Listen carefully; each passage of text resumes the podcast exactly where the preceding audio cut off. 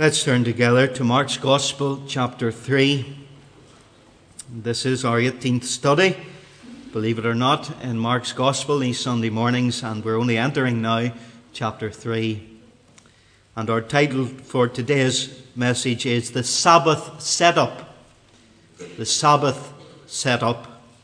And we will be reading from verses one to six and carrying through the theme of our sermon from last week, which was the Lord of the Sabbath. Verse one of Mark three. And he, the Lord Jesus, entered again into the synagogue, and there was a man there which had a withered hand. They watched him whether he would heal him on the Sabbath day, that they might accuse him. And he saith unto the man which had the withered hand, Stand forth. And he saith unto them, Is it lawful to do good on the Sabbath days, or to do evil? To save life, or to kill? But they held their peace. And when he had looked round about on them with anger, being grieved for the hardness of their hearts, he saith unto the man, Stretch forth thine hand. And he stretched it out, and his hand was restored whole as the other. And the Pharisees went forth, and straightway took counsel with the Herodians against him, how they might destroy him. Now, verses one to six of Mark three form the last of this first series of five conflict narratives. In other words, Mark's accounts of how the Lord's behavior and the behavior of the Lord's disciples flew in the face of the established rabbinical tradition, the laws of the Pharisees and the scribes, the tradition of the elders of Judaism. Because of the Lord and his disciples' behavior, the scribes and Pharisees were questioning, criticizing the controversial conduct of the controversial Christ. Let me remind you of those again. Perhaps you weren't with us in previous studies. If you look at verse seven of chapter two, you will see that the Lord Jesus forgave the sins of the man that was paralyzed, who, you remember, was let down from the roof by his four friends. And having spoken these words of absolution to this man, the religious leader said in verse seven, Who can forgive sins but God only? He is speaking blasphemy to speak these words of forgiveness. And then the second occasion where they criticized him is in verse sixteen. And you remember that Levi followed the Lord Jesus, believed on him, and Levi brought some of his friends to his home to introduce them to the Lord Jesus. And the Pharisees saw him eat with publicans and sinners, and they said unto his disciples, How is it that he eats and drinks with publicans and sinners? They were appalled at his contact with these sinners. Then verse eighteen, the third event which flows out of the last one, the disciples of John and the Pharisees, his accusers, say, used to fast, and they come and say unto him, Why do the disciples of John and of the Pharisees fast, but thy disciples fast not? And we we think that the day that the Lord feasted with these publicans and sinners in Levi's house was a traditional Jewish day of fasting.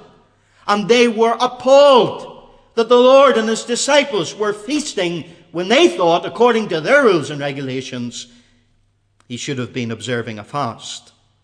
In verse twenty-four, where we were last week, the fourth account of controversy.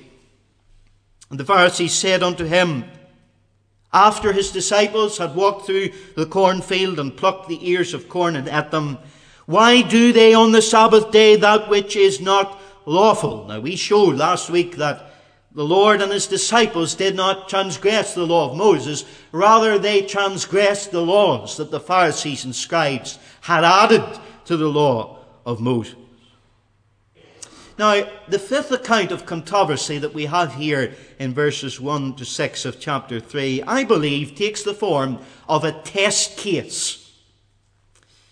Verse one and two seem to indicate that. He entered again into the synagogue, and there was a man there which had a withered hand. And they watched him, the Pharisees and scribes watched the Lord Jesus, whether he would heal him on the Sabbath day, that they might accuse him. They are going up a gear in their attempt to ensnare and trap the Lord Jesus as a transgressor of the law. I'm going to make a suggestion to you, and I can't prove it uh, from these verses or any others, but I believe it is quite possible that the Pharisees could have created this scenario as a test case for Jesus to accuse Jesus of non-observance of the Sabbath. Now, one thing is absolutely certain, and that is that they were treating this man with a withered hand in the synagogue as a test case for Jesus.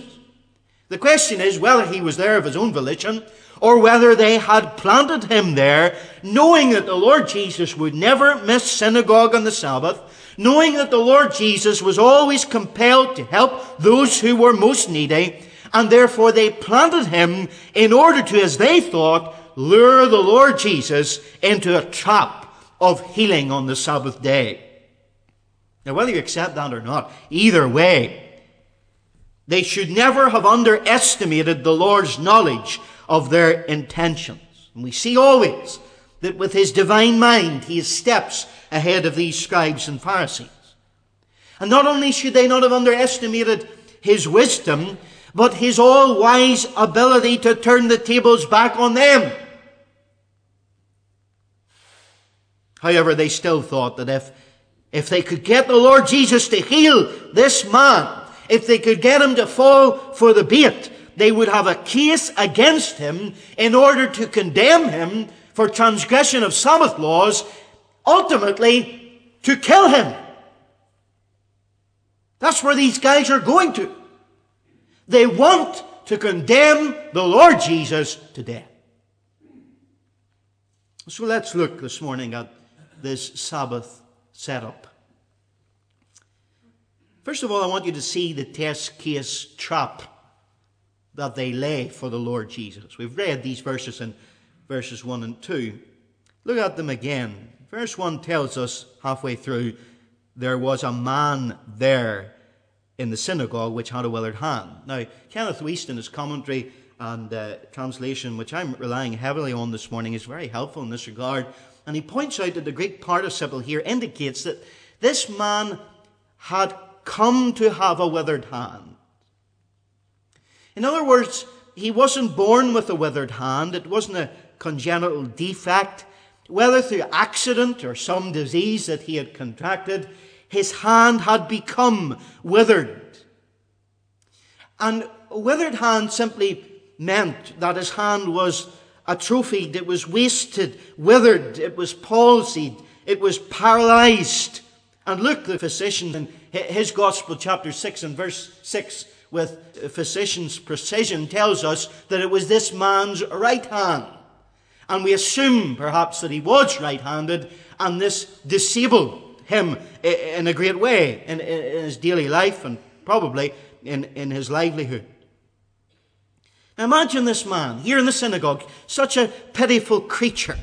He was the ideal inducement to get the Lord Jesus to heal, that the Pharisees and scribes might ambush him on the Sabbath. And so if you look at verse two, it says, they watched him to see what he would do. The they, of course, is the delegation from the Sanhedrin, which no one could miss sitting in the synagogue because they always sat in the front seats so that everyone could see them. The front seats were the seats of honor. And it was their duty to, from those front seats, espy and see that no one was leading the people of Judaism astray. And anyone likely to mislead or seduce the people from the right way would be reprimanded severely and perhaps even cast out of the synagogue. That means fellowship was disallowed. They watched him. Now, the Greek, therefore, watched him is a verb that is in the imperfect tense. Now, that means what is being spoken of here is a continuous action.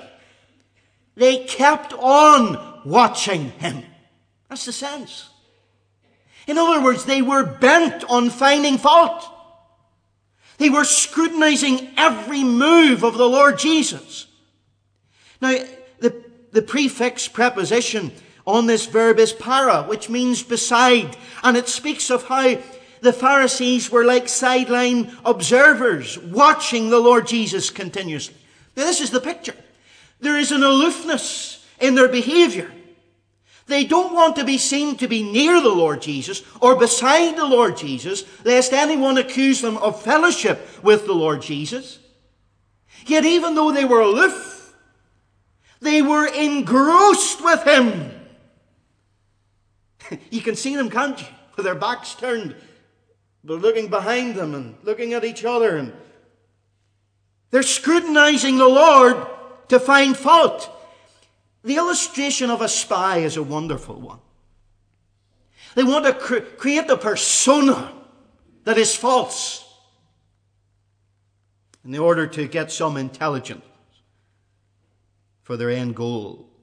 Someone has put it like this: here were the watchdogs of Israel's religion attempting to discredit this claimant to messiahship by finding him violating its regulations.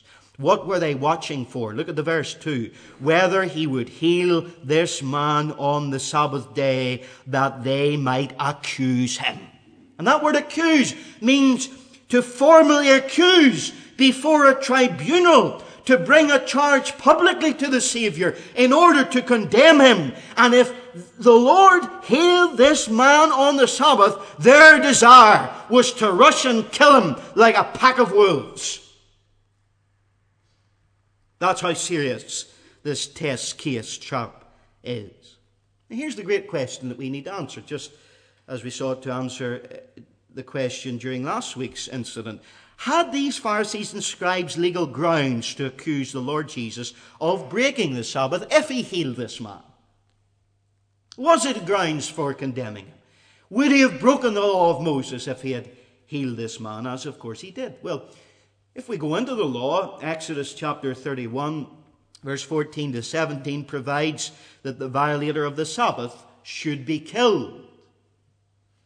But did the Lord Jesus violate the Sabbath? And as we saw last week, what the law of Moses actually said and what these lawyers had made the law become were very different. At times there were subtle differences. At times they had taken laws to reasonable and logical conclusions which were unwarranted by Scripture.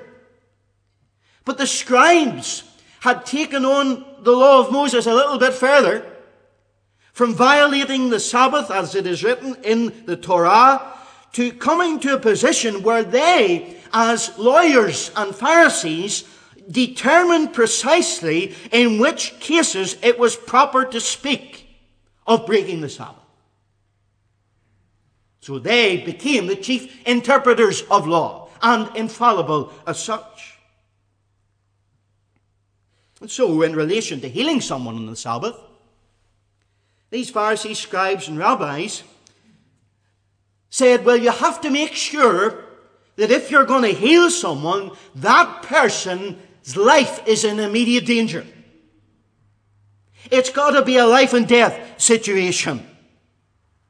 And then you've got to decide to what extent you need to help him. You don't have to go all the way, but you, you must only go as far as you save their life. Now, imagine how ridiculous this is in a practical scenario. Someone's in real need. If you, for instance, and today is not the Sabbath, by the way, but this is Saturday, the Jewish Sabbath. But imagine someone, as you're going out the door this morning, gets hit by a car, and, and you believe these laws just as these rabbis did. And the first thought that comes into your mind is not the natural human instinct to help someone spontaneously, but rather to think, well, is this man or woman going to die?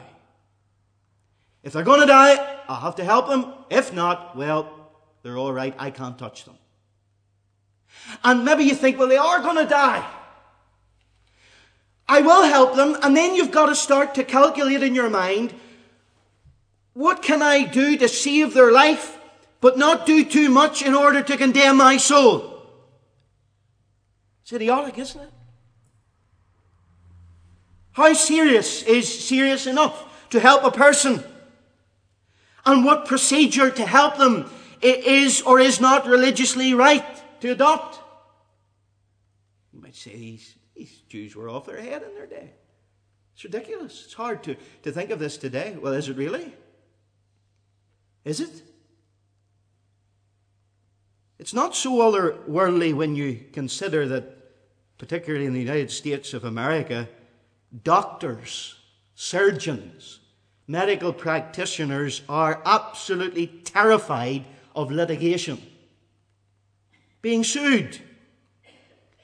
And to such an extent, the doctors think twice now, some of them at least, if they walk by someone who was in need, treating them, lest that person, after they get well, if they get well, sue them. Or if they die, their family sues them.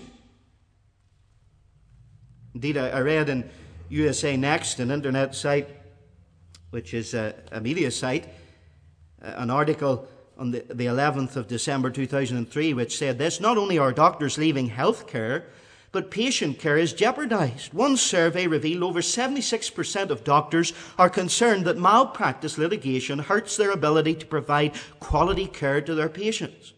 Patients are being subjected to additional and often unnecessary testing simply because doctors are threatened by possible lawsuits at every turn. seventy-nine percent of doctors said they ordered more tests than they normally would have for fear of lawsuits. fifty-one percent recommended more invasive uh, procedures such as biopsies to confirm diagnosis th- than they otherwise would have. Out-of-control lawsuits discourage reporting of errors and development of systems to track and therefore reduce medical errors. You see what's happening in that situation anyway, in our modern day age. What is happening? An overemphasis on law is destroying the higher principle of care. Have you got it? Legalism is eroding love. And to prove their legalistic point, the Pharisees and scribes used this man with the withered hand as a pawn in a religious game. And they weren't concerned about the man's predicament. And they weren't knowledgeable, at least consciously, of the fact that, that they had no power to heal this man. And it's even worse than that. They resented the fact that Christ had the power to heal him. They sought to use that great supernatural divine power of the Lord Jesus against him to condemn him. So in the Lord Jesus' day, to provide medical attention on the Sabbath in cases that meant other than life or death was considered by the rabbinical schools as working. Healing was only permitted where the person was not likely to live another day. Let me give you an example of this. If a wall fell on anyone, enough rubble was allowed to be cleared away to see whether the person was dead or alive. And if he were alive, he might be helped, and if he were dead, the body had to stay there another day. A fracture could not be attended to, wasn't life-threatening, and you couldn't even pour cold water on it, a sprained ankle or, or hand in order to relieve it. That was work. A cut on your finger, if it was bleeding severely, might be bandaged with a plain bandage, but you weren't allowed to put any ointment on it. When you put ointment on it, that was work. Therefore, at most, an injury could be kept from getting worse. That was their mentality. Keep life-threatening things from getting worse, but don't make them any better. And as far as these Pharisees were concerned, this man with the withered hand had been living with the withered hand for many years. And there was no need for Christ to heal him on the Sabbath. It wasn't an emergency life or death case. You've got to understand how deeply ingrained this Sabbath observance was in the Jewish psyche in Jesus' day. It was so serious that a strict Jew would not even defend his own life on the Sabbath. in the wars of the Maccabees, in between historically the, the Old and the New Testament, when there was a resistance broke out among the Jews, some of the Jewish rebels took refuge in a cave, and the Syrian soldiers pursued them, and Josephus, the Jewish historian, tells that the Syrians gave them a chance to surrender, and they would not surrender. So Josephus says they fought against them, that's the Syrians against the Jews, on the Sabbath day, and they burned them as they were in the caves without resistance, without so much as stopping up the entrance of the caves. They refused to defend themselves on that day because they were not willing to break in upon the honor they owed to the Sabbath, even in such distress. For our law requires that we rest in that day. So you see how serious it was for the Lord on the Sabbath to heal this man who was far from dying. That was their test case trap. Now I want you to see in verse three and four how the Lord turned the tables. They give him this test case trap, and he turns the tables on them. He saith unto them, verse three, or unto the man with the withered hand, stand forth. Verse four, he saith unto the Pharisees and scribes, is it lawful to do good on the Sabbath days, or to do evil, to save life, or to kill? But they held their peace. Imagine it.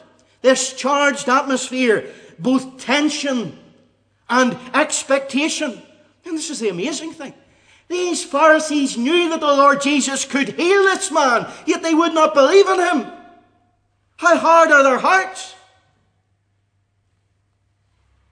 Now please note, Jesus made no attempt to avoid the trap. He could have. Could have said, well, let's not make a big issue of this one. It's not a hill to die on yet. Let's leave it to Monday, or Tuesday, or Wednesday, or Thursday, or Friday, or, or Sunday. Let's leave it to then. But he didn't. Because he wanted to challenge them. He wanted to expose their legalistic traditions that were binding and destroying men. And he said to this man with the withered hand, stand forth. And the Greek literally means arise into the midst. In other words, step where, where all can see you, all can see your awful predicament, all can see how these Pharisees are using you, imposing upon your predicament for their own ends, and stand into the midst that everyone can see me healing you.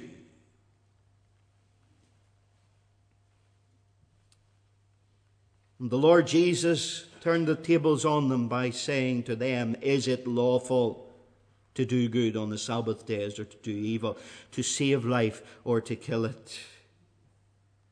You know what the Lord Jesus was doing? He was revealing their wickedness. Imagine this, and this is the whole point.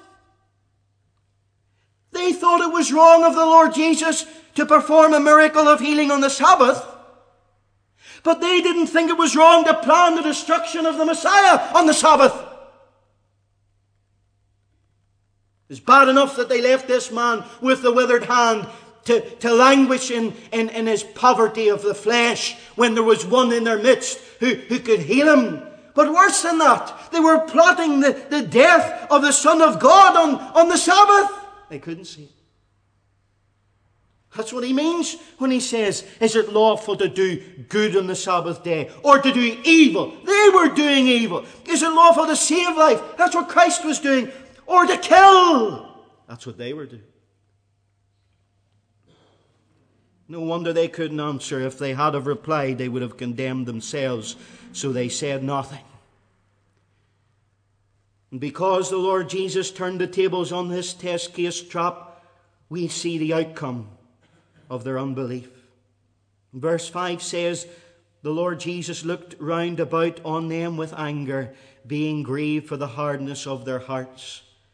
And in the original language, the verb there for looked around means he looked with a penetrating gaze, and yet there's a sense there because of, of a preposition on the verb that, that he looked around quickly like that. Do you picture the scene? He swiftly turns round with a glance, and yet at a glance he takes them all in and penetrates their very soul. He is angry.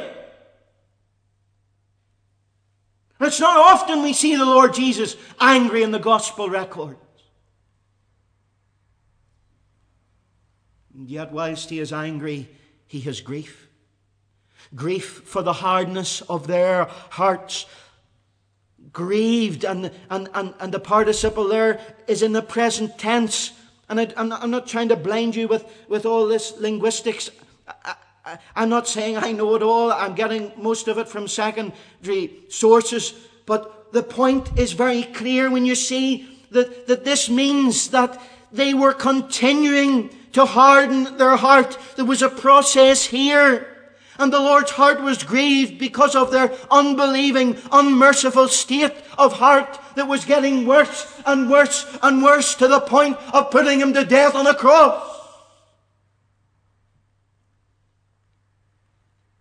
Our Lord never became angry at the publicans and the sinners. You show me, show me an occasion. It's interesting that, isn't it? Never became angry at them. But he did express anger towards the self-righteous Pharisee, the legalist.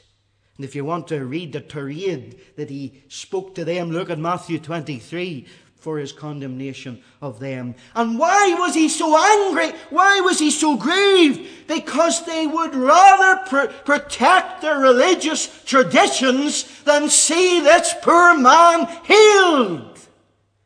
That makes Jesus angry. And after an embarrassed silence, the Saviour ordered the man to stretch out his hand, and as he did so, full strength returned, and flesh was filled out again to normal size, and all the wrinkle and paralysis and palsy disappeared. And this is the wonder of it all. None of them could have pointed the finger at him and said, "You've worked on the Sabbath day." You know why? Because there were no visible means used, no implements, no bandages, no potions. All he did was speak a word. He had them every time. Verse six says, the Pharisees couldn't take it anymore. They went out and straightway took counsel with the Herodians against him, how they might destroy him. They contacted the Herodians. And I don't know whether you know or not that the Herodians were the Pharisees' traditional enemies. They contacted their enemy. They got into a little unholy huddle and made a pact that they would sort this guy out once and for all. Now, please cast your mind back for a moment or two. This is the same group of Pharisees. It's Pharisee meaning separatist, who would have nothing to do with Gentiles.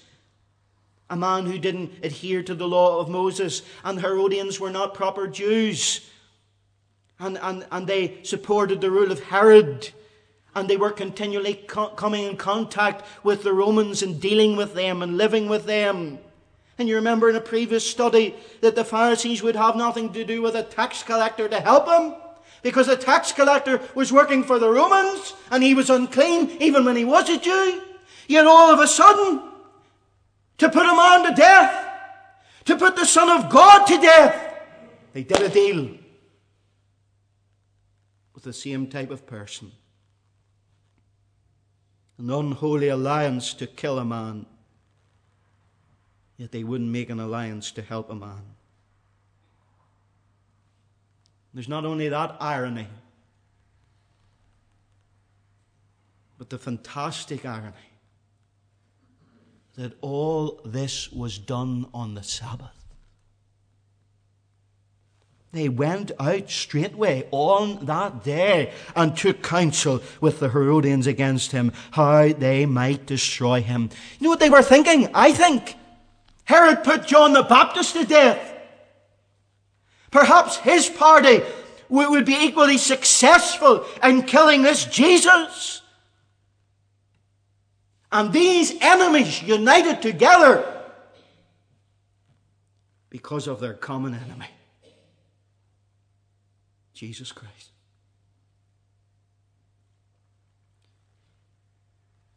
Can I say to you today that if we do not believe in the Lord Jesus, we will finally crucify him. That was the outcome of their unbelief. It is always the outcome of unbelief. There is no no man's land. You're either for Christ or you're against Christ. And maybe you're here and you've never taken that step of faith to believe in the Lord Jesus as he is the Son of God and the one who died for your sins and promises you eternal life if you believe on him. My friend, beware how the Pharisees rejected him and then their heart hardened to the very point of putting him on a cross. Beware lest you do the same. But for all of us, we see in this account the great clash once more of these two ideas of spirituality. What are they? Law and grace. They're not compatible. They're completely opposing. We see these men whose religious existence was to obey rules, laws, regulations. And because Jesus and his disciples broke their laws and their rules, they were convinced, genuinely now, that this man, Jesus, was a bad man. They believed it in their heads and in their hearts because they were intoxicated with their traditions. Like people today who believe that religion consists of going to church, of saying grace before meals, of being a Presbyterian or Anglican or Baptist or Brethren or Catholic. Uh, that's as far as it goes for them. But they, they go to great lengths in carrying out external acts which are looked on as religious. And yet, many of these people, and even when they take the name of being fundamentalist Christians, would never ever put themselves out for anyone. And when a man's in need like this man, would they, they do anything to help a life like that? And many today, even who take the name of Christ, are devoid of sympathy. They don't want to sacrifice anything to help anyone. They're sincere in their religious orthodoxy, yet they're deaf to the cry of the needy, of the blind, of the naked, the hungry, the dying and the damned.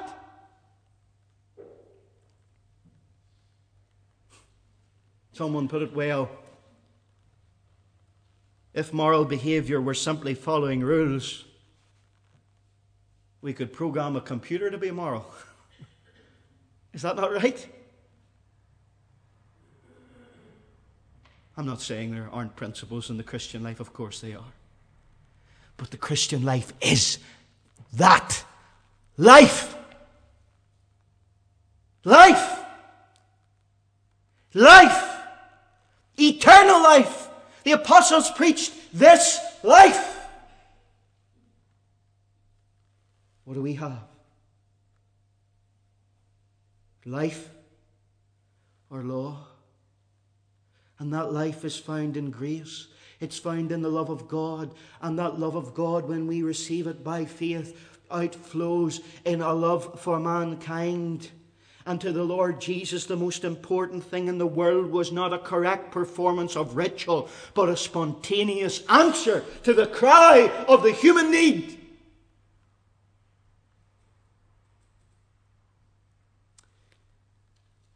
The Sabbath setup was an operation of scribes and Pharisees. But can I say to all of us today, there is a satanic setup. And that is to get all of us, believers and unbelievers, tangled in a bondage of man-made laws that will squeeze the life of God right out of us.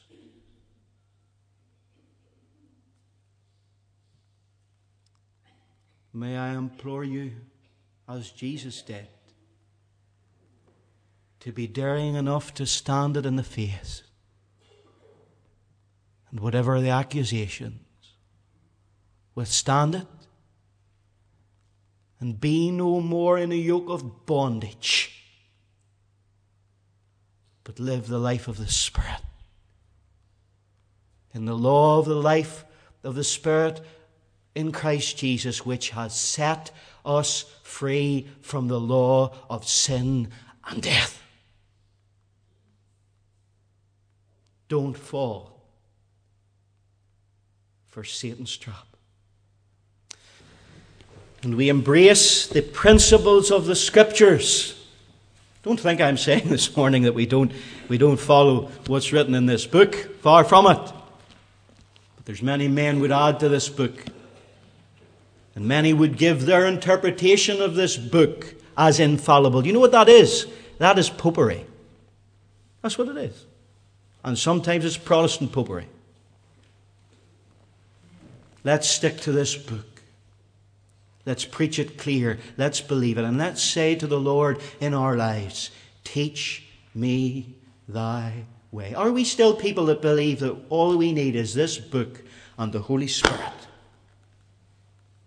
Do we believe that? We sang last week, my faith has found a resting place, not in a form or creed. Let's rest on him by faith. And him alone, as we, we say to him prayerfully, teach me thy way, O Lord. Father, we pray that you will deliver us from having the letter of the law without the life of the Spirit. O God, what better are we than the Pharisees? If we rest on our traditions, rather on the Word of God and the Spirit of God. Lord, get us back to basics.